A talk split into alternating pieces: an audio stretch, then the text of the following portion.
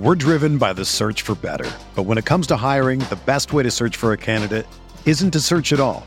Don't search match with Indeed.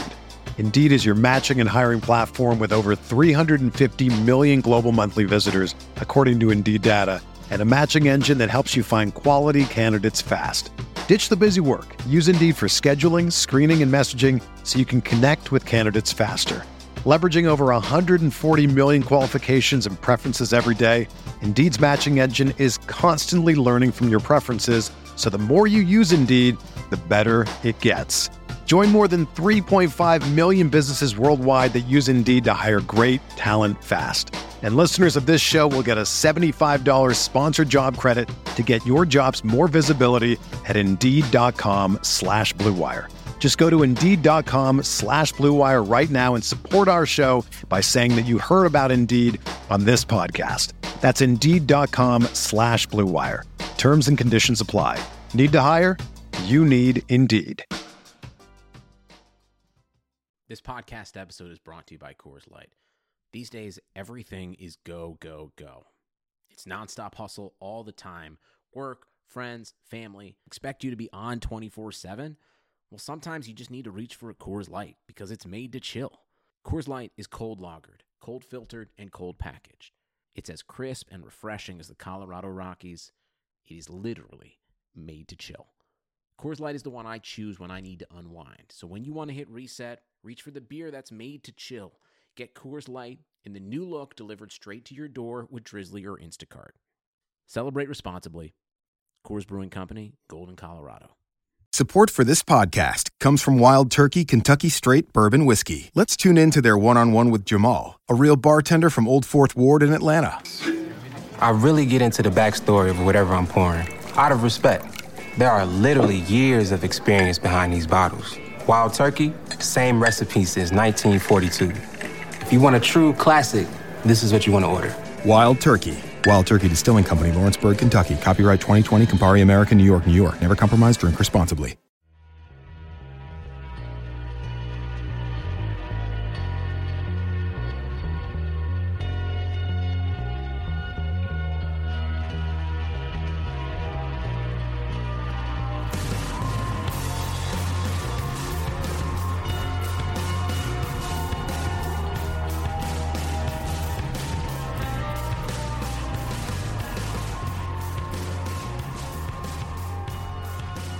To the RotoWire Fantasy Football Podcast, Week 17, the Friday episode. Kind of a combination of everything we would normally do in the week. Uh, no waiver wire talk, really, because you made those moves by now, and you don't really need us to tell you three days late uh, what you would have done anyway. It would have been going after some of the running backs that might play a bit more. Uh, otherwise, there's really not a lot of waiver pickups for Week 17 anyway. Tim, first and foremost, how's it going today? How the holidays been treating you? Hey man, I'm doing well. Um, you know, holiday was good. You know, too much eating, a little too much wine and beer. You know, that's the way kind of should be. And uh, actually uh, placed. Uh, I got some cashing out in some fantasy football leagues, so I was actually very happy about that. That made the holidays just a little bit sweeter. How about yours? Yeah, more of the same, really. But uh, yeah, waiting on the check from the NFFC, so that'll be a nice uh, second place finish in the Beat DVR nice. league this year. So nice little payout for that. Uh, otherwise, not a great fantasy season. Kind of just like a good one or a, a typical season where if you play in five leagues and you get a good cash in one of them, that's that's like an average sort of year. Uh, multiple cashes, I think, would be above average, and multiple titles probably uh, well above average. So last year, in terms of success, was better, just slightly better, but it's been a pretty good year. Some some DFS wins along the way. Nothing nothing earth shattering. No major GPP takedowns or anything like that. So. Uh, I'm still you know, doing things as I usually would. Like I, I don't have a, a, mm. yacht or anything like that that I own now, so business as what usual for me. What about you know some uh, ATV or you know snowmobile stuff going on over there? Maybe you got some of that. That's probably a year or two off, but yeah, I mean, uh, a snowmobile might be a good way to enjoy the outdoors around here. They just they seem crazy fun and dangerous at the same time. it's the best mix, I think, for some people. Yeah, I just think I, the thing I worry about around here is just the amount of, of boozing that happens prior to snowmobiling. So it's just people mm. flying around on ice uh, after having too many beers. So it's it's not yeah. not quite for me in the uncontrolled uh, environments that are Wisconsin. You know, like it's just mm. a, even even if you don't go up north, I feel like there's just too much that can go wrong, unfortunately, for something that would be a lot of fun.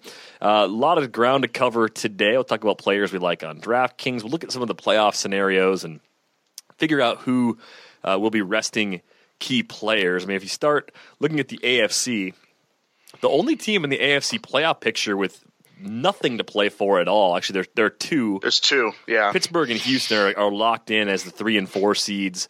Uh, no matter what happens in their respective games, Houston doesn't really have as many interesting players to rest. I mean, I wouldn't expect to see a hobbled Lamar Miller for more than a handful of carries if he even plays at all. But the Steelers have been upfront about it. We're not going to see Big Ben. We're not going to see Le'Veon Bell. We're not going to see Antonio Brown. And with their matchup against the Browns, it's opened up a lot of intrigue for the idea of streaming either Fitzgerald Toussaint or, in more cases, DeAngelo Williams. But DeAngelo Williams hasn't been healthy. And I do feel like there is some risk, even though it's a great setup. I mean, there's there's going to be mm-hmm. a handful of lineups that are playing for championships this week where one of those backup Pittsburgh running backs are used as one of the two running backs.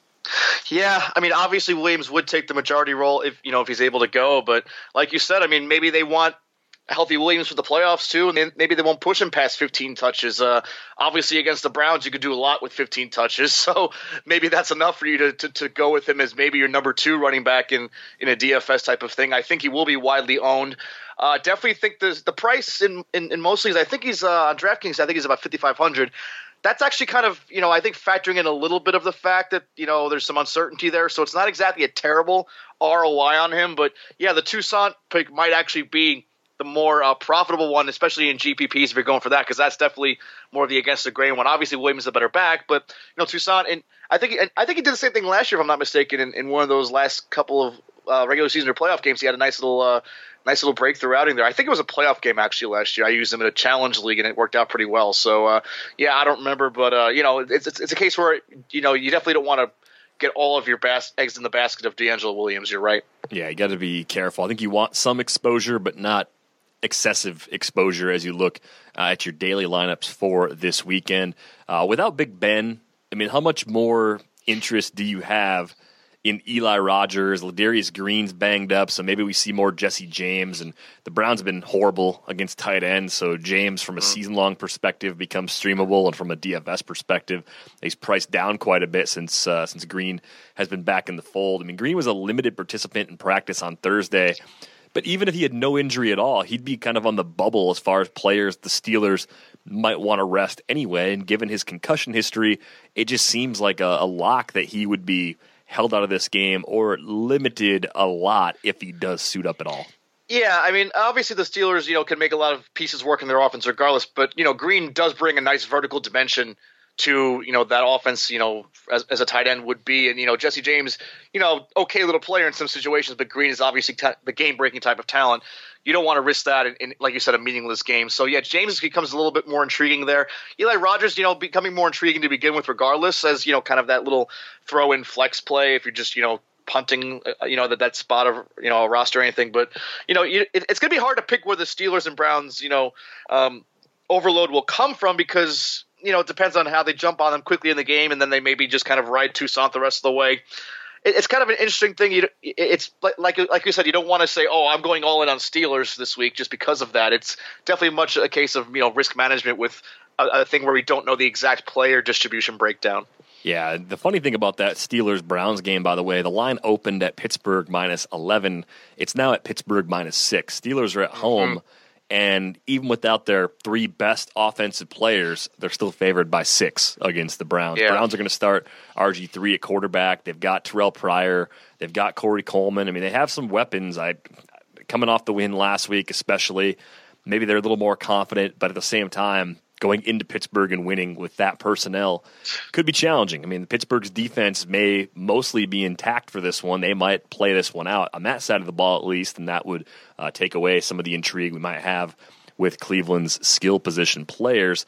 The other game I mentioned, the Houston Tennessee game, from Houston's perspective, nothing to play for. Same for Tennessee, with the Texans having locked up the AFC South title already. Tom Savage, I mean, the thing about it is Tom Savage throwing the ball is something Houston might want because Tennessee's been pretty bad against the pass. They let Blake Bortles go over 300 yards again last week, which uh, t- twice in a season, hard to believe. If you get Savage comfortable, you probably have him throwing to DeAndre Hopkins a bit. Maybe you give Hopkins a half and then pull him. But Houston needs to get right at quarterback to have some momentum going into the playoffs.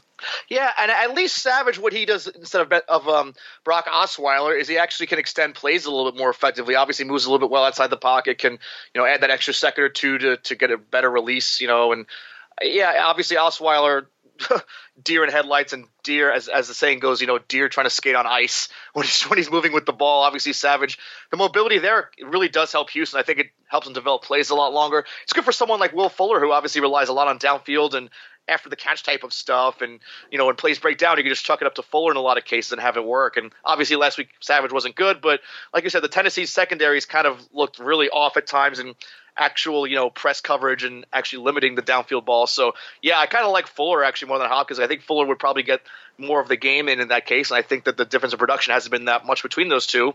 So yeah, I think Fuller's a guy I'd probably like uh, uh, the best in that situation. And uh, yeah, even with even with Houston resting some guys, I still think it's a great matchup for either of those guys. And I I don't think Lamar Miller to say to agree with what you said before. I don't think Lamar Miller's going to play much at all. Maybe even Alfred Blue Blue might not play that much either. Yeah, they might just go heavy with Grimes or you know uh, Akeem Hunt, Hunt, or something. Yeah. yeah. they might just be kind of giving that aspect of the game away with the hope of, of Savage throwing the ball 35 times and maybe getting more comfortable uh, in their offense. Now, as, as playing those players goes, I'm not excited about really anybody on the Houston offense. I know you could go with the punt plays at the running back position and probably do okay, uh, but my interest is more on the other side. I like DeMarco Murray quite a bit at this week's price, 6,300 on DraftKings. Maybe we even see a lot of Derrick Henry. It might, it might make sense for Tennessee to run the ball 35 or 40 times with those two backs to just take the pressure off of Matt Cassel, but also to evaluate Derrick Henry against an NFL defense. I mean, just to give him a heavier exposure makes a little bit of sense in this uh, season finale. Yeah, that Texans defensive line obviously is very easy to abuse, and the Titans have one of the best run blocking offensive lines in the league. And that's a pretty good Derrick Henry profit play, I think, in DFS. I'm with you on that one. I think both of them are solid. I think Murray's the PPR guy you have to go with, obviously, just because that's his normal. Uh, his normal normal floor in a PPR is really high, but I do think Henry's the the GPP type of play. But I think, you know, as you said, he's probably going to be pretty popular because of that.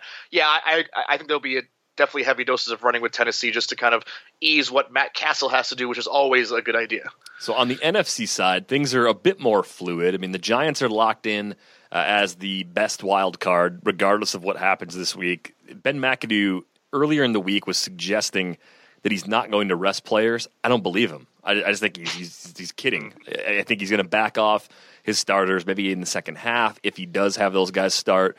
And I think it puts you in a bad spot if you are an Odell Beckham owner and you're playing a championship in week 17. You probably have to play him because even half from Odell Beckham could be better than most of the alternatives you're going to have at your disposal. Uh, the running game is kind of a mess anyway, so you can fade there. And, and, with Eli Manning, I don't think anybody playing for a title wants to rely on him anyway, so you've got a reason to stay away. But Beckham is a problem point for owners playing a championship this week. Well, as you know, we talked about on this show before. Week 17 fantasy championship games are kind of an abomination. Uh, I know you're involved in one that actually counts the points for this week as well. I think you have to play Beckham as a wide receiver three. Obviously, he's probably not going to be structured that way on your team, but you kind of have to lower your, your ceiling for him a little bit.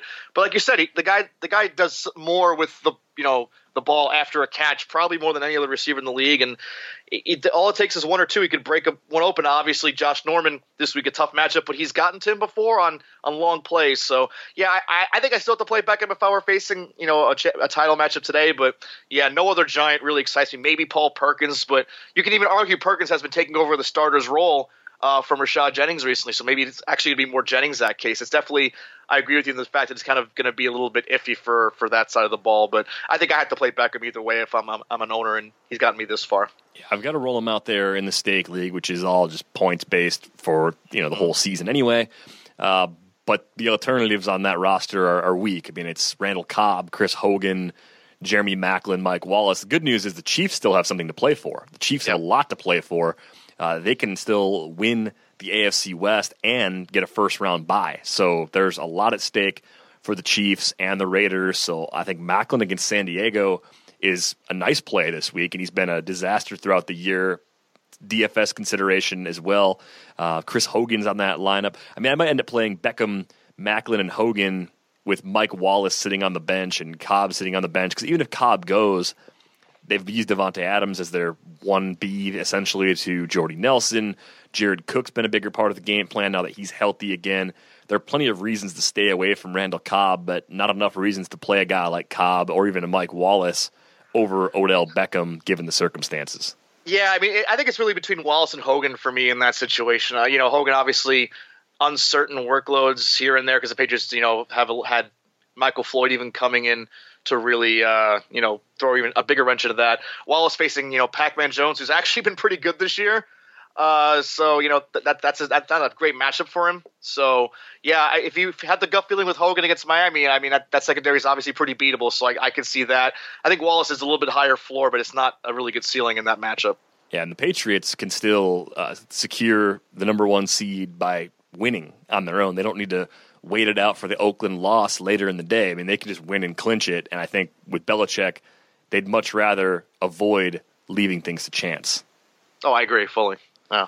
So let's take a look at a couple other uh, playoff related scenarios. The Falcons, who are part of the late afternoon slate, they're still trying to play for a first round bye. Uh, Seattle is in the mix too. So Seattle gets San Francisco. Atlanta is home against New Orleans. Those games are, are ripe for the picking in season long and in DFS because you've got quality offenses that need to secure a win for their own benefit.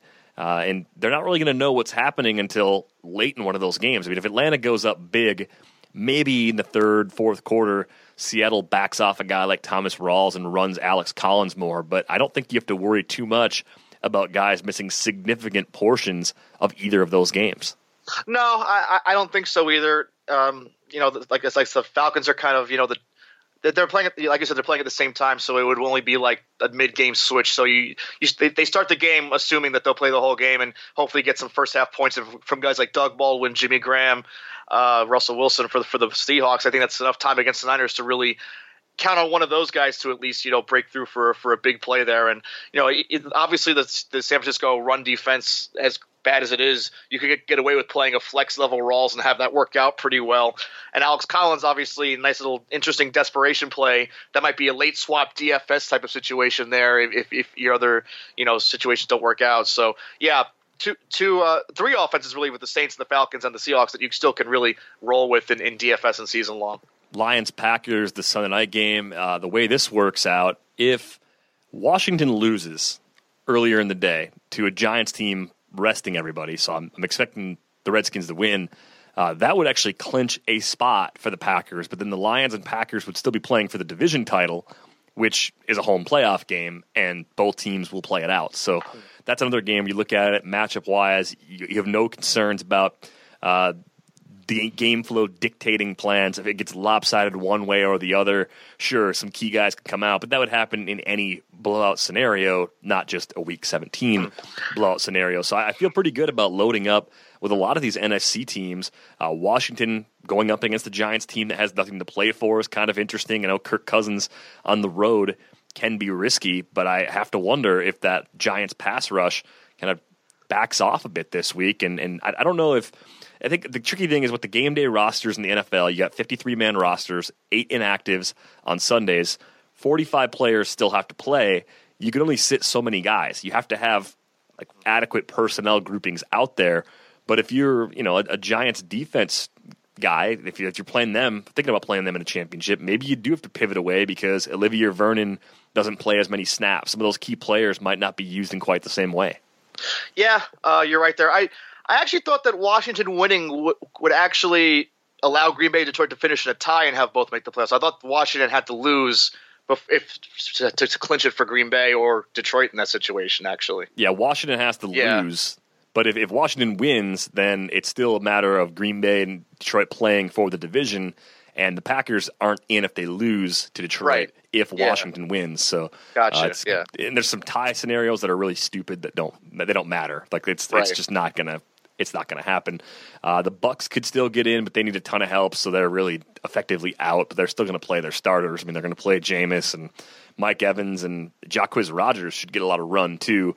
Uh, so they're kind of an interesting team for for this week. So a, a lot of strange considerations, but mostly just Houston and Pittsburgh completely shutting things down as uh, this week approaches. Oh, one other team I forgot to mention on the AFC side, Miami still has a lot to play for on the other side of that New England matchup because if they win and Kansas City loses, Miami improves to the five seed. The five seed goes on the road to Houston for wild card weekend instead of on the road to Pittsburgh. So a pretty big difference in terms of the opponent quality if you're the five seed versus the six seed in the AFC. Oh, absolutely. I mean, obviously, Miami will be going full throttle on that one for sure. Uh, you know, you, you, you kind of, we do kind of want to bank on, uh, you know, Jay Ajayi against the Pats. I mean, obviously, that might be the one guy that, as you as as we say every week, that Bill Belichick does try to shut down. Um, but you know the Patriots' run defense hasn't been you know the greatest to guys who get 20 carries or touches or so like Ajayi does. So you know the, the passing game is probably going to be a little more difficult because that Patriots secondary is probably going to shut down Matt Moore and then the three wide receivers because you know the, there's some of the better matchup corners in the league, uh, Malcolm Butler and Logan Ryan. So uh, yeah, it's definitely uh, the case where you do want to play Ajayi and be kind of wary about the other passing options there got a slew of injuries. Uh, Julio Jones still dealing with the toe, expected to play uh, just below 40 snaps last week. We mentioned Lamar Miller's got the ankle injury. He's not expected to play. Uh, no AJ Green this week, so you can cross him off if you're thinking about using him for, for DFS or for season long. Adrian Peterson, Tim, wasn't practicing earlier in the week. I mean, to me, there's just no reason for him to play with the Vikings being out of playoff contention. So I would assume he's going to sit, even though as of right now, at least, he's listed as questionable. Mm-hmm. Yeah, I mean, obviously, I think the only reason for him to play is to improve his own stock for the future, and I'm not sure the Vikings really care that much about that. And you know, they, they don't want to make it so almost want to make it so Peterson actually has more credit to himself to to build up his own you know resume if, if he does happen to you know leave the team next year. So you know, it's probably going to be Jerick McKinnon, Matt Asiata show again. Brandon Marshall's questionable with a hip injury. We'll try to figure out more about him as Sunday approaches. As always, rotowire.com slash pod, P-O-D. You can check out the site for free uh, for the next 10 days. If you're not already a subscriber, keep tabs on the news. We'll have every uh, inactive status as it becomes available about 90 minutes before kickoff. Uh, Alshon Jeffery, questionable as of now with an illness. He should be okay. Kind of a tough matchup against Minnesota, depending on which version of that Minnesota defense shows up. I mean, this is a, a team that – apparently went against the will of Mike Zimmer with the game plan last week, instead listening to Terrence Newman, the 39 year old veteran, uh, and not wanting to shadow Jordy Nelson with Xavier Rhodes, which just is really, I mean, how, why? Like, why would you not do that? That's easily the best strategy. Of all coaches to go against, you don't want to go against Mike Zimmer to begin with. If for his attitude, which is you know a stern guy that you know doesn't take much nonsense, and the fact that he's one, he's always been one of the better defensive minds in football. So I don't get you know Newman had a little bit more of a bravado in that case. I I, I question why they even did that. Yeah, very very dumb. uh, Sammy Watkins questionable with a foot injury. He's not going to have Tyrod Taylor out there because Taylor may have a core muscle surgery on tap. So it's going to be EJ Manuel under center for the Bills. I think that takes a, a, little bit of the appeal away from a guy like Watkins, assuming Watkins is out there. Uh, Amari Cooper's got a shoulder injury. He's questionable. I assume he'll play, given the Raiders still have something to play for. Status is the same for Jordan Reed. I don't think there's any reason to be optimistic about him. That's a bad shoulder injury he's been trying to play through. Um, the Redskins do have something to play for, so to have him out there as a decoy still makes some sense, but I'm not really going to throw him out there on DraftKings or in season long situations. Uh, Cam Newton has a shoulder injury. That doesn't seem to be enough to keep him out of action for that matchup against Tampa Bay. So I think you can go ahead and plug Newton in as you normally would. Uh, Greg Olsen is indestructible, so he's fine. Just he's got an elbow injury, but he'll play anyway. Uh, Carlos Hyde, of course, out with that MCL injury, so Shaun Draughn might actually be a viable play yet again this week, uh, more so on DraftKings and in other full point PPR scenarios than anywhere else. I think I want DuJuan Harris on PPR to be honest with you. I think Draughn might actually get more of the between the tackle stuff. Harris seems to be you know a little bit more you know, a, a, bit of a playmaker after the ball. Draughn just kind of does rely on volume. But yeah, they're both interesting plays. I think, you know, a good flex spot if you really have to be desperate for some reason in a week 17 season long championship game. I could see working with either one of them. Uh, Harris, I think, is a little bit more expensive on DraftKings, which actually is kind of interesting to me. They, they might have predicted that game flow already. So maybe Draughn might be the better play for value on that one. Yeah, I mean, against Seattle, with Seattle having something to play for, I probably just avoid both if possible because the payoff may be very limited. Uh, Matt Forte is dinged up. Bilal Powell's got an illness, but they didn't really add more running backs to the roster from what I could tell. So I would assume that Powell's going to be fine, barring some kind of change uh, between now and Sunday. Uh, let's see. Andrew Luck's got that shoulder injury, but no indication yet from the Colts that he's going to be held out. I think Martellus Bennett's still going to go on that ankle. Uh, Spencer Ware's got a rib injury, but everyone's going to be in for the Chiefs because why wouldn't they be? Uh, the two players I'm a little concerned about if you have to rely on them are Stefon Diggs and Chris Ivory. Diggs with the hip injury scored last week, but Adam Thielen took over as a target monster. And if you look at the body of work over the last four weeks or so, Stefon Diggs just has not been as involved in that Minnesota offense as he was at the beginning of the season. Yeah, I mean, obviously Thielen does have a little bit more giddy up and, as you said, a little more potency. If if one of them matches up against Tracy Porter, though, I think that's the really uh, that's the one you want to focus on. And that's usually going to be Diggs' spot. I believe because the right cornerback matching up with, with Diggs would be the with Porter in that case. So yeah, um, but you know Bradford has like you said, been a bit more of a fan of Thielen lately because he probably does have a little bit more of an acceleration to him. Diggs might be a, against the grain GPP play if he does play when you're just kind of you know hoping for you know a, a big you know breakaway game there. But yeah, I think you're right. Wide receiver three in a season long. It's you know uh, especially with Minnesota not having much to play for and not risking one of their actual actually decent offensive weapons. Michael Crabtree also banged up. I didn't mention him before with Cooper, but he's questionable with an ankle injury. He should be out there. Chris Ivory's another player I'm not sure about. He's got a hamstring mm-hmm. injury. The Jags are a mess at running back, and they're a mess in general. Uh, nice spot against Indy, but keep an eye on Ivory as kickoff approaches just to get the final word on his status. Uh, Melvin Gordon wants to play this week, Tim, but if you're the Chargers, why would you let him? No sense. I wouldn't. Yeah, I don't think he'll be out there, but he's lobbying to play. We'll see if Mike McCoy uh, gives him an opportunity to do that. Uh, Theo Riddick was not on the field at Friday's practice again, so it looks like he'll be missing his fourth straight game uh, against the Packers on Sunday night. I mean, Zach Zenner took over that backfield, and as we talked about some of the the cheap backs that are going to get uh, more work. I mean, I guess we didn't talk about the Cowboys much. I expect them to rest Dak, Dez, and Zeke. I mean, Darren McFadden and Zach Zenner are two guys that mm. might be DFS and Week 17 championship heroes based on how they're used this week.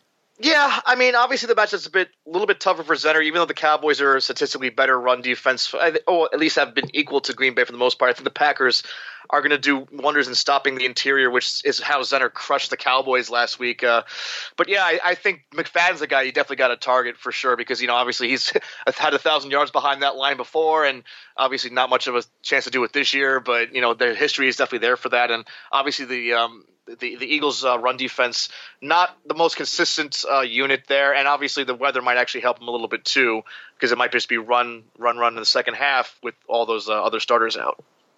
Jeremy Hill's got a knee injury. He's actually pretty iffy to play against the Ravens. Keep an eye on his status if you're planning on using him this week. Doesn't look great for Hill at this point. Uh, Jay Ajayi's got a shoulder injury. He's likely going to play through it, of course, with the Dolphins trying to improve their seed uh, this week. Keep an eye on Donte Moncrief, too. He's got a shoulder injury. Even if Luck's out there, Moncrief might not be. He was not practicing Thursday. Luck, by comparison, was limited, so that is also a concern. So week 17, everybody's hurt. I mean, it's it's what you expect at this point in the year. Uh, let's start talking about some players we like on DraftKings for this week. We'll start at the quarterback position. Uh, for me, the key is just to avoid some of the games where there's not necessarily a full complement of healthy players around that quarterback. And Aaron Rodgers, Packers obviously have a lot to play for. Uh, Drew Brees, it, it, seems like the, the Saints are going to try to play spoiler. There's no reason to believe that Brees would sit this game out or that any of Cooks or Michael Thomas or those guys would be rested. I know they're on the road, but you, if you're looking for the most shootout prone game of the week, I think Saints Falcons has to be at the top of the list. Oh, absolutely. Even you know, back in was it week three when they just unloaded on each other. That's yeah. The Saints are going to play this regardless to try to get you know uh, Brees another prop, another obviously another five thousand yard season. So that that's the only reason the Saints seem to be playing for anything lately in recent years. Not a playoff berth, just to get Drew, Drew Brees' numbers padded. So yeah, obviously Brees and, and Matt Ryan even's a good one too, just because you know they kind of still worked with them. Uh, even though I think the running backs will probably be a little bit better play. Matt Ryan oh yeah, the price is actually really high for him, so I'm not the biggest fan of him as as compared to Brees when it comes to ROI there. I feel like this is a week where you want to spend up though at quarterback because with Rodgers, Brees, Ryan, even Brady. I mean, the Patriots are going to play that one out. Brady 7,200, uh, Russell mm-hmm. Wilson at 6,800. All of those guys have something to play for. All those teams will try to put a game uh, on ice and out of reach, and to do it, they're going to hit the gas pedal. So I, I think it makes more sense to pay up at this position, try to get some of those cheap running backs or cheaper receivers into the mix. Uh, but as, as, you look further down the price list, Matthew Stafford at 6,000, mm-hmm. I know he's got the dislocated finger. Green Bay's secondary has been uh, leaking yards and points, even though they've been hawking more turnovers recently. I still look at this as a pretty good spot for Stafford. It's risky given his recent form, but I mean, look at what Sam Bradford was doing against them in a in a garbage time situation last week. Yeah, I like Stafford better than Ryan. I would say relatively for sure. Obviously, the discount being a, a big factor in that, and obviously, you know, the fact that Detroit's running game is, is an abomination despite what Zach Zenner did last week. I think that was going to be a little, little, bit of an anomaly. But yeah, I agree with you for the most part. I think that you you want to you want to pay in general for guys that have something to play for this week. A quarterback, I think, has the biggest disparity of uh, where you can find most of that. Maybe Kirk Cousins at 6,500 also uh, not a bad option there against you know the Giants who might I, if they're going to still be without Janoris Jenkins, that that's obviously a huge hole in that uh, passing defense as well. So Cousins and Stafford are guys you can spend a little bit less on. Maybe Jameis Winston 6100, but I think there's a little bit less to be attractive about with that one, just because you know the, the, the Buccaneers receiving corps has taken a little bit of a hit with its depth, and Mike Evans can't do everything sadly. But yeah, it's quarterback is more so you want to stay near the top more than anything. Luck, I guess, is in play too, but Jacksonville's defense isn't completely awful, especially against the pass. Mm-hmm. Uh, I might have mentioned Cousins earlier as a, a, road play. He's actually at home against the Giants, so yep. uh, keep that in mind. I do like him a lot more at home than on the road, and especially without Janoris Jenkins, that really opens things up uh, against the secondary that again has nothing at all to play for. So you got probably a half dozen quality options. If you go cheaper, uh, stay away from Trevor Siemian. I ordinarily would have liked him, but Paxton Lynch is going to play some in this game. We don't know how much, so you can't really use Siemian. I think you have to kind of fade the Broncos pass catchers too, unfortunately, which is something I, yeah. Didn't really want to do in that matchup uh, against Oakland this week. So if you go cheaper at quarterback, I think there's a lot of potential downside. You know, Flacco against the Bengals could be okay, but I'd rather use him at home than on the road, even though Cincinnati has nothing to play for. And I think my investment in the, the Baltimore offense is more likely to go into a player like Steve Smith, who's probably playing in his last NFL game on Sunday, as opposed to Flacco. Oh, absolutely. And Steve Smith, as we've seen, is a guy who's motivated, does step things up a little bit more, and he likes to prove haters wrong. He, I can imagine him catching a two touchdown game just for spite, and you know the people doubting that, or, or you know, or at least maybe in a celebratory tone if he actually does a little bit more positive there. But yeah, Flacco on the road, uh, you know, tempting, but not really my cup of tea with that. Do you go Landry Jones at five thousand for a GPP lineup, or do you do you have too much respect for yourself to do it? Do you go Tony Romo instead? well, that one that one's even more complicated because they might give Sanchez some snaps, and yeah, uh, I I think if I had to if I had to go after one five thousand dollar quarterback, it's Robert Griffin. I mean, you, you get the rushing TD, mm.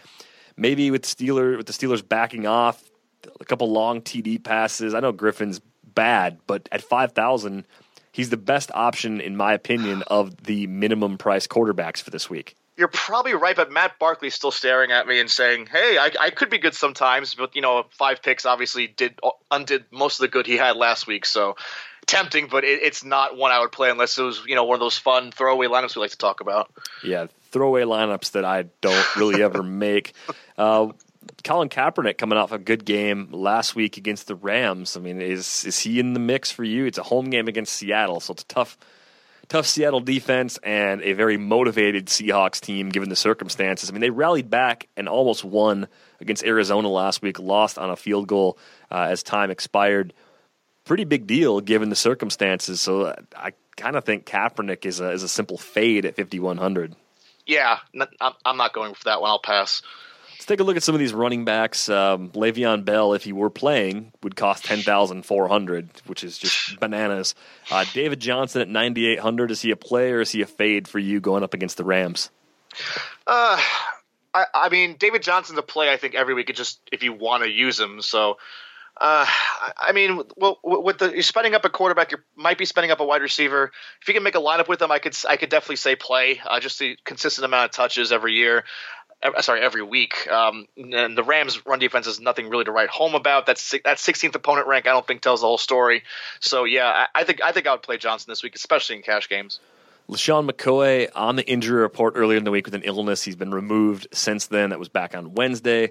He is 8,900 with a road matchup against the Jets. I mean, you think about EJ Manuel leading that offense, could be a very ground heavy attack, could be a lot of dump offs to McCoy.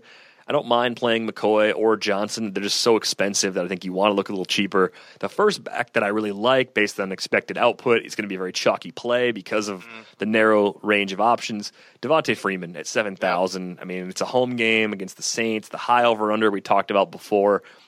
I don't want to pass on him at 7,000. I know Tevin Coleman can get in there and make it one of those games where Freeman owners are, are just miffed at the end, but – I think Freeman in full point PPR leagues, especially, has a nice floor. And that game we saw was that against San Francisco a few weeks back, where he barely touched the ball, and it was a big Coleman week.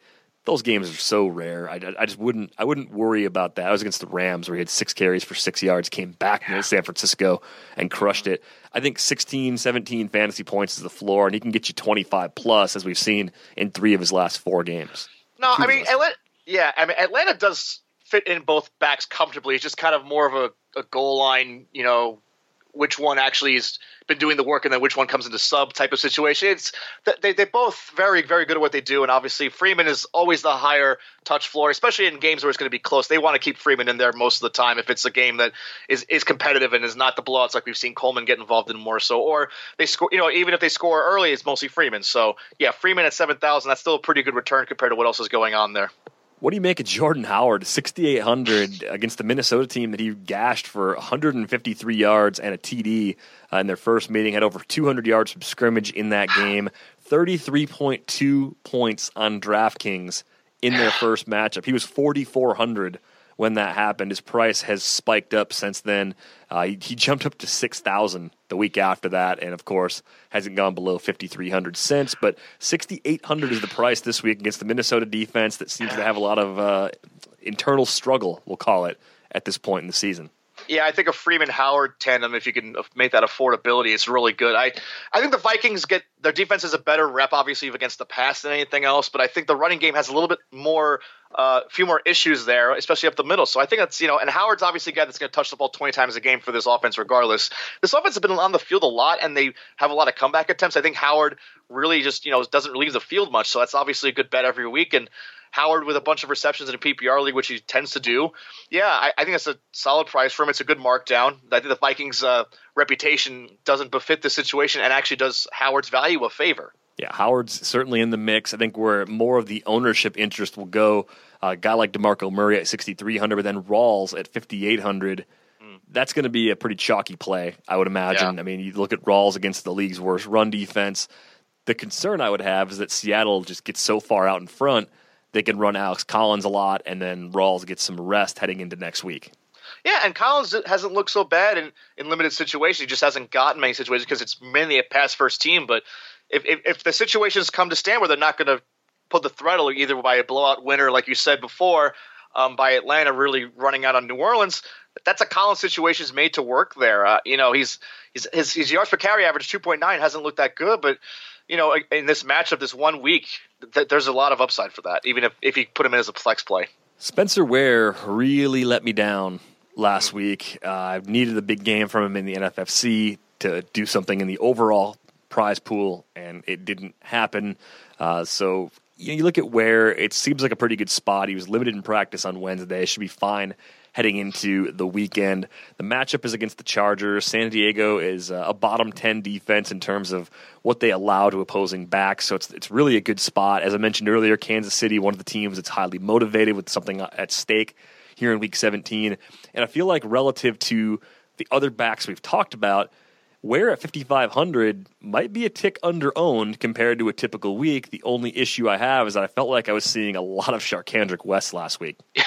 Yeah, a lot of Charcandrick West. Never, never good news for an offense at all. He's mostly just a gimmick guy, and yeah, that, yeah, just just got to watch the injury. The price obviously is is valued in as you know the I think the the use last week and the injury. Sometimes it's you know his, his price is one of those last week's garbage guys that we like to buy on all the time. So, you know, Ware's an, I think it's another solid option. I think Ware might actually have a better return than DeAngelo Williams this week at, at the same price, 5,500. So, uh, yeah, Ware's, you're right. He's probably going to be the guy that's going to be ignored mostly. And those are the guys you should pounce on when, when that comes to play. So a couple player fades. Jay Ajayi at 5,900's got a shoulder injury. Should be fine. Should be out there against the Patriots. Do you play him or fade him at 5,900? Well, I, I, know I said he might be good against New England before, but looking at the DraftKings price a bit closer, I think I'd rather uh, fade him, despite the fact that he'll, well, he'll probably be popular, so that's a reason to fade him in GPP for sure. So yeah, I'll, I'll fade him at that price. You got LeGarrette Blunt at 5,700 on the other side of that matchup. Is he a player or do you fade him? Uh, I think he's a play. I, I know it's full point PPR, and you know the, the case can be made that you know obviously is a Dion Lewis might has gotten his obviously his workload ramped up in recent weeks because you know he's been the freshest back of all three of them. But obviously Blunt's just kind of chimed in with the end zone each week, and I think Miami's you know the defense is good for, for pass rush, but I don't think it's that great for run defense. I think Blunt's going to have a, a, a, decent, sizable game there. I, would play him. How about Ty Montgomery, also at 5,700 with that road matchup against the Lions? Player fade. Uh, I hate to keep saying play, but I think play because you know the, the, the Lions' defense against backfields has been a lot weaker in recent weeks, and obviously this game is one where they could just be overcompensating against uh, the receivers. That, that Montgomery kind of has a nice little dump off game there. Is is Darius Slay going to play? I haven't seen that yet. I have not seen any word yet on Darius Slay, so we'll try to track big, that down. That's too. a key, I think, to how we see this game going. Yeah, I, I agree. Yeah. I mean that that changes a lot about Jordy Nelson uh, in particular. Um, someone told Darius Slay not to talk to the media today. That's a good sign. Apparently. Uh, but then he, he, backtracked a few minutes later and said he was just in a rush. First, he was asked about it. Uh, he said, who, who told you not to talk today? And Darius Slay said, By Mufasa. Like, okay. Is that like sure. a bye? Is that like a bye Felicia ripoff? Or? No, no. It was like he was told by Mufasa. Oh, okay. Today, I think is, is what that was what that was kind of quoted as. And then the, the later on, he was asked about it again. He just said he was just in a rush, which might have been someone saying, "Hey, if you make it seem as though someone told you not to talk, then that tips our hand that you might not be playing." So he's definitely up in the air, and he's a key player, of course, for that matchup uh, against the Packers, as you pointed out. Anybody else, as you look at the cheaper running backs, I mean, in that game, Zach Zenner, I, I think, will get volume, but Green Bay's been so good against the run that I think he does present some risk. You almost have to get a short TD from Zach Zenner to come away happy with the output, even at a low price this week. Yeah, and like I said, I, I think there's more so going to be a case where last week's not going to carry over just because the matchup isn't as good up the middle for him. Uh, I kind of like Mark Ingram at 5,600. Uh, obviously, he kind of paid things back last week after you know, during that sideline tantrum. They fed him after, you know, he got upset. That's a, not a bad price for the risk that would normally be involved in that backfield. I think Frank Gore at 4,700 is kind of interesting as well against the, the Jaguars, whose run defense I think is a little bit worse than the stats point out to be. And obviously, like I said, if Donte Moncrief doesn't play, I think there's going to be more Gore involved in that backfield. Obviously, Jacquizz Rodgers, we mentioned before, uh, with the whole Doug Martin, uh, you know, suspension situation. that's Obviously, a good one for, at 4,900. And Derrick Henry also 4,900, as we talked about before. So, yeah, I think you could pick off some good flex plays from the running back spot this week, or maybe even running back two if you really want to load up elsewhere. Yeah, you really can save some money uh, looking at these prices for this week. Maybe Darren Sproles sees a lot of touches mm-hmm. against the Dallas team that's resting a lot of key players too. He's only four thousand. I always like him more on DraftKings than I do elsewhere because of the full PPR uh, adjustment in their scoring system. Uh, Rex Burkhead, if Jeremy Hill gets ruled out, Rex Burkhead's only thirty five hundred. He could be an RB two mm. or cheap flex option too. Uh, so keep that in mind, depending on what actually happens with Jeremy Hill and Zach Zenner, who I mentioned earlier, is only 3,200. You talk about throwaway punt plays at running back. He's mm-hmm. at least a consideration, despite the fact the Packers have been good uh, defensively against the run. Uh, I wish we wish we knew more about Rob Kelley. He's probably going to go after leaving with a knee injury last week. But Mack Brown is only three thousand. So if Rob Kelley were to get ruled out, I think Mack Brown at three thousand would suddenly be in play. And Chris Thompson's only thirty seven hundred too. So yeah, and he's got pretty pretty good. got a decent floor too. So it's like as tournament plays go, he could go off if he hauls in a, a, screen and takes it to the house. I mean, then he he pays off in a big way. And even if he just catches three or four passes, runs the ball four or five times, at least he's not going to give you a zero. More often than not, he'll get you something. So keep that in mind uh, with the likes of Chris Thompson. Let's talk uh, wide receivers. Uh, nothing really interesting about Beckham, given the limitations at 9,000, of course. Antonio Brown, 8,700 is off the board for me as well. Uh, Julio Jones, 8,400 is in play. I just worry that even if he's out there for 40 snaps or 45, maybe even 50, he might still be well below 100%, and it might be very hard for him to make value as the third most expensive receiver on the board, and really the most expensive receiver when you account for the two guys ahead of him not playing complete games or not playing at all. Yeah, absolutely. And you know, I said before, I think the running backs will typically have the more uh, you know, consistent uh, output every week when it comes to this offense. And you know, Jones. I mean, obviously we've seen him get his targets and all this stuff, but I think you're right about the Atlanta has enough to work with without him to not have to force him to run too many routes or stuff like that, or play even the entire game. So yeah, I think Jones at, at that at that 8400 is a pass for me. Looking at the other options near the top, Jordy Nelson at 8100. I think even if Slay's out there, he's in consideration if I can afford it. Uh, Mike Evans at 8000 would be the alternative in the same price tier. You get a small break before you get to T.Y. Hilton at 7,600, and another break before you get to Doug Baldwin at 7,200. I don't really want to have Seattle pass catchers, even if I use Russell Wilson as a GPP quarterback, because he might spread the ball around a lot, um, and you don't really have you don't have the skinny tree every single week where it's only Baldwin and only Graham. You see guys like Jermaine Kearse prior to getting hurt, of course. Tyler Lockett in recent weeks was looking pretty good. They move the ball around just enough where I don't want to go overboard pairing up any more than one pass catcher with Wilson. And even that, I think Baldwin has the floor because of the, the full point PPR aspect, but 7,200 is not really a bargain price.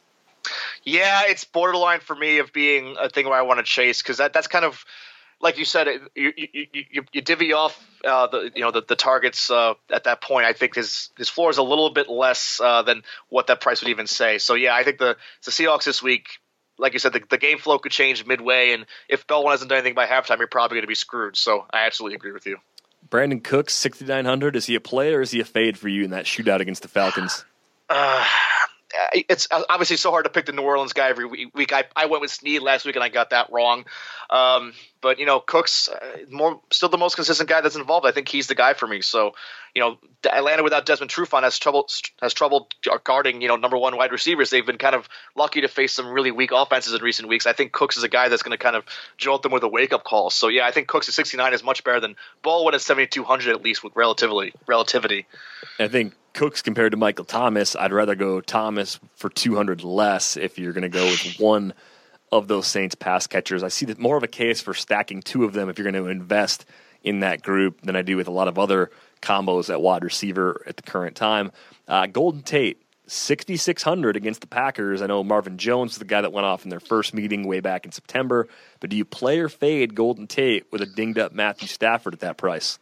I think a good play. I mean, it looks like he's the most likely to match up with Damarious Randall, and obviously Randall's been probably the weak link of this uh, Packers secondary. So, um, you know, Tate's the guy that can do the in between of everything. Jones, the deep guy, more so in this offense. Boldin, the the you know the um, across the middle type, and you know Golden Tate's had some pretty good games against the Packers overall. So, uh, yeah, I, I think I would go with Tate there. I think I play him staying away from the Denver receivers, as I mentioned earlier. I don't really want anything to do with DeAndre Hopkins at 6,500. Maybe Edelman at 6,400 finds his way uh, into at yeah. least a lineup of mine. But goodness, Davante Adams is only 5,700. I know the the DraftKings pricing gods probably don't listen to this podcast, but I don't understand why Davante Adams is 5,700. He should at least be in the high 6,000s, but probably, I mean, you look at him versus Brandin Cooks or Doug Baldwin right now, isn't Adams likely right around those two guys in terms of how he's been producing?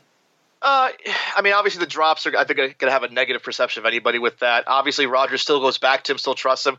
I mean, Adams' target volume hasn't topped was it seven targets in the last? It looks like here six weeks. Obviously, a lot of those points have come from touchdowns and big plays. If Darius Slay plays this game, I actually kind of like Adams better. I think because Slay would be, you know, um, you know, I guess covering Nelson a bit better, and that opens up a little bit more for Adams, probably one on one most of the time. So if Adams is the top guy and Slay, you know, sorry, if Slay doesn't play, I think Nelson will have a little bit easier time to go off, and obviously that's Rodgers' first read usually. So, yeah, a lot depends on that, but obviously the relative price for Adams is really intriguing either way. Yeah, it's just really cheap at 5700 Ownership rate, I would assume, will be high. How about Fitz at 6000 going up against the Rams? See someone that's on your radar this week? Well, might be his retirement game as well. We didn't talk as much about him as we did uh, with Steve Smith, but uh, yeah, I mean the Rams defense obviously one that we we think can get to Carson Palmer a little bit especially with that, that offensive line's pretty crappy and the pass rush is still pretty good. Uh, but you know Fitzgerald matching up against those slot corners in the Rams feels like a really good spot to me uh, to use him at six thousand. I think I'd probably rather have him over an Adams actually, to be honest with you, most of the case because you know, I think it's a Fitz week to kind of say farewell. And you know, Palmer on the road is not usually a good play for the quarterbacks there, but Fitzgerald moving around against this, this secondary that really has trouble just in any type of coverage is, is a pretty good bet to me. If he were totally healthy, I would like Tyrell Williams quite a bit. I know he put up a good number last week against the Browns, but it was four for 64 and a score on nine targets. Uh, right. 5,700 against the Chiefs. Not crazy about him this week. DeSean Jackson's interesting at 5,600. Are you playing or fading Adam Thielen against the Bears at 5,600, coming off a, a week where, for the handful of people that took the chance on him, he paid off in a huge way with 12 catches, 202 yards, and two scores against the Packers. It's funny because that price is not buying high either. Um, you know, you, you think if, if there was a little bit more uh, religion, you know, more faith built into that from last week, if it was like a 6,000 something, I definitely wouldn't.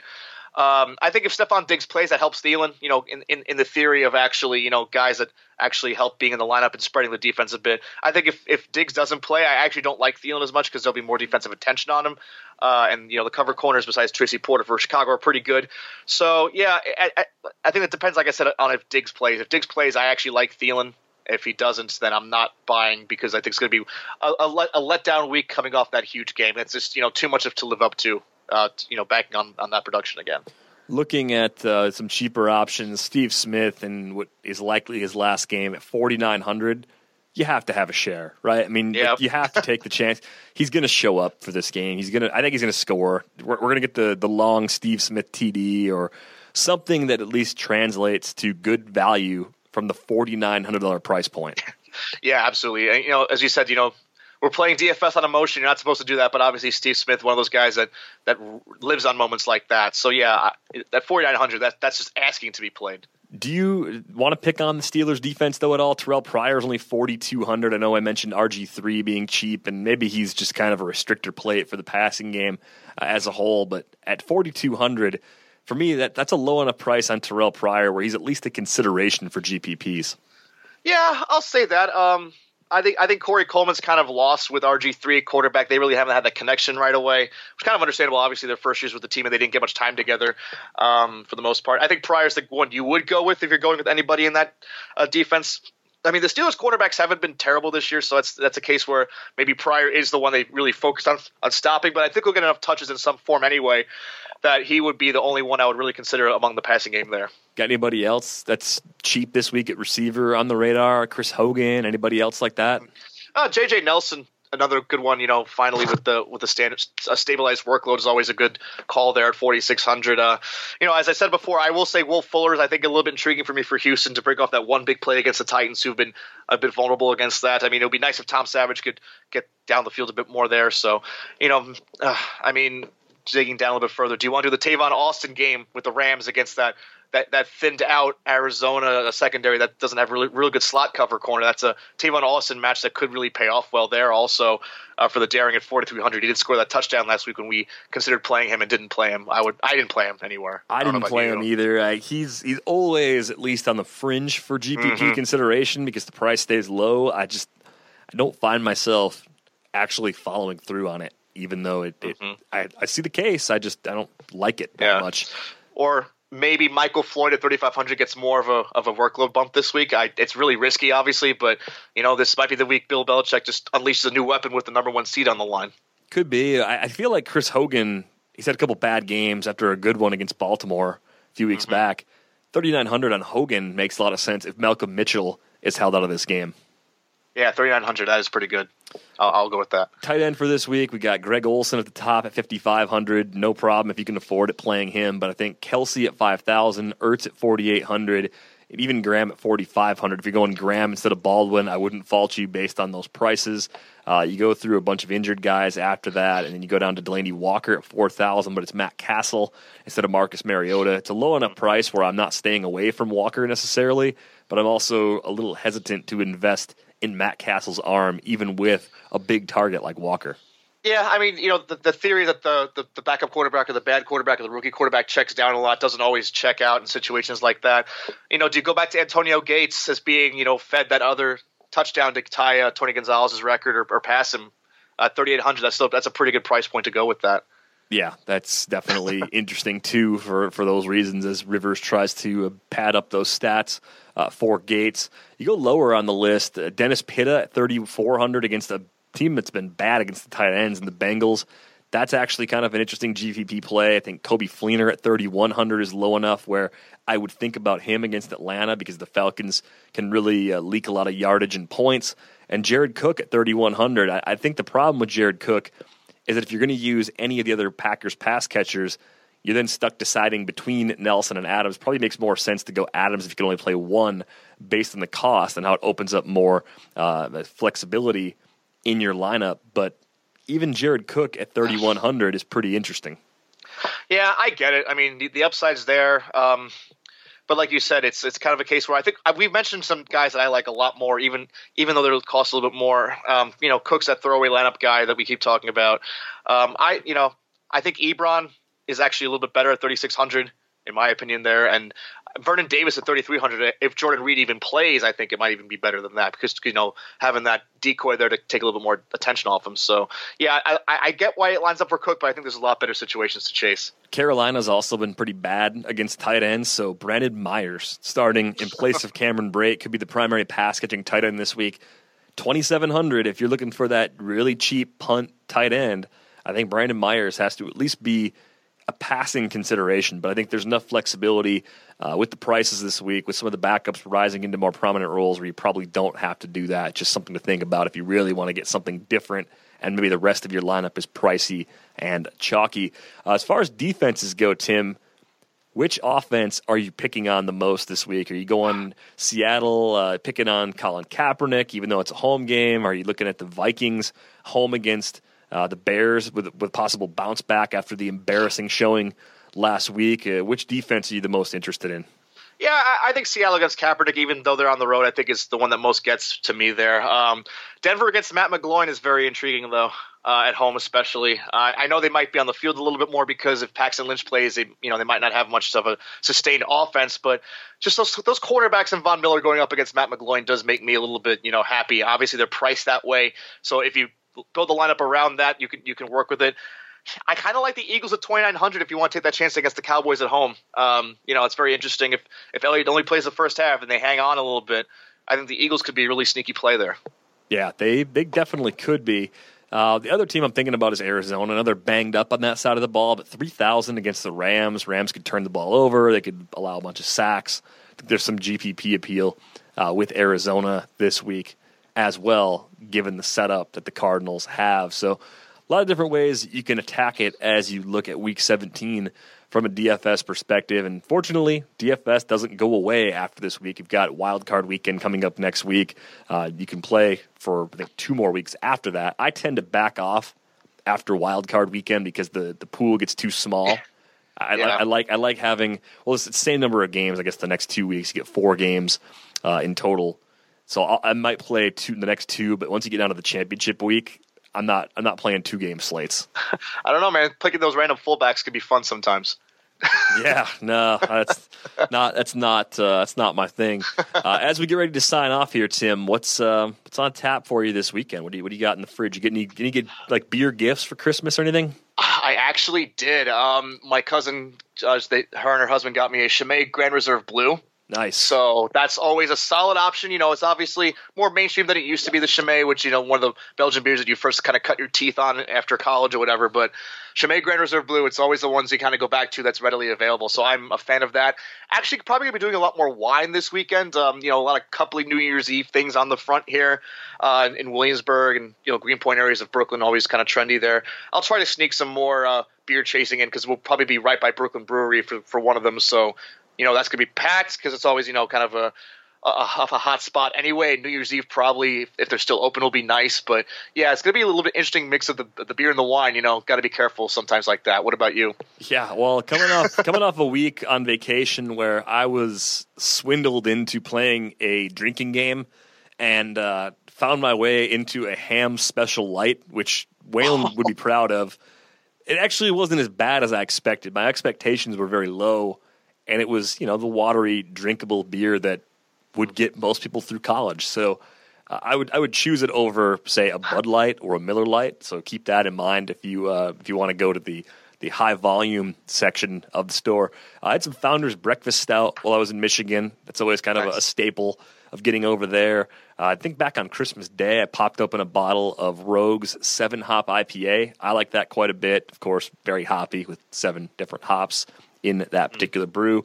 Uh, but the, the, beer I had, I think I talked about it last Friday, that I really liked is uh, the Juicy IPA from a new startup here called Untitled Art, and it was I thought it was mm. awesome. Mm. Some people reviewed it and they didn't like it because I think it was kind of expensive for a four pack. It was, I think the thing about a new beer, if it's something that's totally new, and the production isn't at a high volume yet, you got to pay a lot mm. just to try something relatively new. And the, the, reviews were mostly good.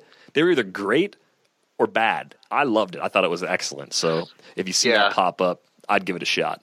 I mean, you know, people like you said, they do review based on, on return on investment, like we kind of do with fantasy. If you spend a lot on a beer like that, and it's kind of meh, just because the it's a limited batch, then you're like, you know, whatever, a little bit more discerning and you know more critical because you thought you might waste your money. I will throw in a beer that I did try on Christmas Eve, actually, uh, the Bruery Smoking Wood, uh, smoked imperial rye uh, port porter aged in rye whiskey barrels. It's something you might like. The, the Bruery out in uh, Orange, California, very good if you guys are living there, are going to go kind of in that area of Southern California. Amazing bottle uh, store, amazing tasting room. Uh, you know, it's, just, it's good beers that you always want to try. I think we always bring some to. There's always at least one at the Arizona Fall League get together that we have every year. So that, that I haven't been to this year, but you've always been to. So uh, California hookups, you know, get get get uh, what you can out of that. I think. Yeah, always always go with the California stuff. If it's barrel aged or a fresh IPA, uh, you can't really go wrong. Uh, I've got the um, Plead the Fifth Imperial Stout from a place called Dark Horse Brewing Company. Yes. in, in Michigan. Like that. Mm. That was a bottle I came across uh, while I was traveling. So I'll probably drink that over the course of this weekend. And I've got the uh, the anniversary Deschutes uh, Black Butte Got a bottle of that as well. So that'll probably Love. be a celebratory bottle for this weekend. So a lot of good stuff on tap. Uh, thanks again for listening to the RotoWire Fantasy Football Podcast. This is the last regular episode of the season at all. We may have the occasional playoff episode that pops up. No guarantees yet, kind of an erratic schedule uh, here on out. So, Tim, thanks for jumping on board this year, doing a great job on Fridays. And thanks to all the listeners out there uh, who've been sticking with us all season. If you like this podcast, take a few minutes and just leave us a nice rating and review. Uh, we would greatly appreciate that. It goes a long way towards supporting the pod and uh, kind of steering other people towards it hopefully people that are not in your league for the sake of the competitive advantage too. So if you don't want to tell people in your league about it, you could leave us a review. Uh, if you like the pod, we would greatly appreciate that.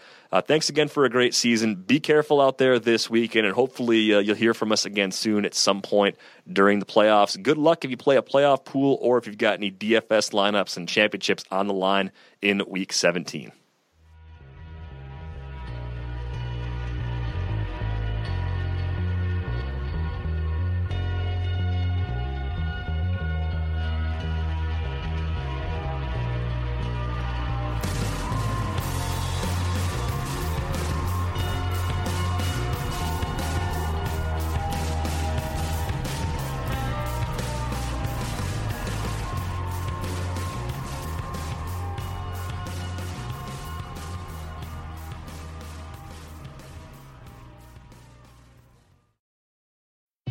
Gonna kill the love of my life. Casey! If I don't go back to what I was doing. This Friday. Our line of work is quite brutal and quite ruthless. How far would you go for love? You steal truck, bring it to me. Then you make your money. Is it dangerous? Of course it's dangerous! Nicholas Hoult, Felicity Jones, with Ben Kingsley and Anthony Hopkins. All this trouble, all this pain, for love. Collide, in theaters Friday. Rated PG 13, may be inappropriate for children under 13. Whether you're a world class athlete or a podcaster like me, we all understand the importance of mental and physical well being and proper recovery for top notch performance. That's why I'm excited that Unified Healing is sponsoring this podcast. Unified Healing is a new and super innovative global network of wellness centers powered by Energy Enhancement System, or EE System. If you haven't heard of the EE System, you'll want to listen up. This technology promotes wellness, deep relaxation, purification, and rejuvenation. At hundreds of locations across the globe, access to a center is easy and affordable. Interested in experiencing the EE system technology for yourself? Go to unifydhealing.com slash bluewire to learn more and find a center near you. That's unifydhealing.com slash bluewire. No material or testimonials on the Unified Healing website are intended to be viewed as medical advice or a substitute for professional medical advice, diagnosis, or treatment. Always seek the advice of your physician or other qualified healthcare provider with any questions you may have regarding a medical condition or treatment and before undertaking a new healthcare regimen, including EE system.